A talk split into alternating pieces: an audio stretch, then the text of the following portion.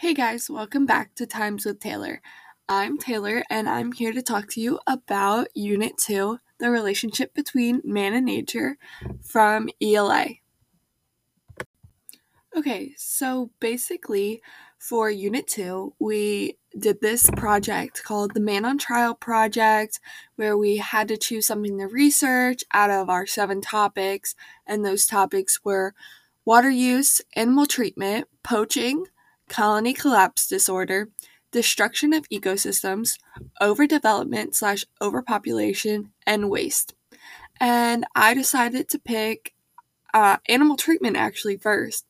But I actually had a hard time finding resources for that. So I wanted to stick with the animals still because I love animals. So I switched to poaching. And I actually learned a lot about it that I didn't already know. So, if you don't know, poaching is the illegal hunting and gathering of animals in the wild. And I had known previously a lot about this because I support businesses like Ivory Ella that helps elephants out in the wild so we can stop poaching elephants. So when you buy something from them, all the proceeds going help to go to stop that.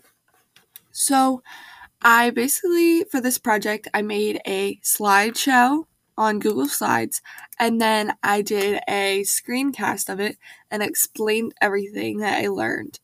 And something that I didn't really learn, like know about previously was that poaching not only has a dangerous effect on these animals, but it also has an effect on us humans. We get foodborne illnesses from this, and the food chain could stop and could not work anymore. So, I actually think this was my favorite unit.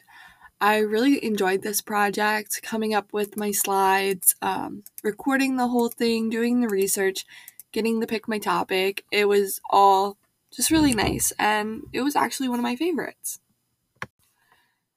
That's actually it for today's episode. Very short. We didn't do very much in Unit 2, but other than that, this was my absolute favorite unit. Thank you guys.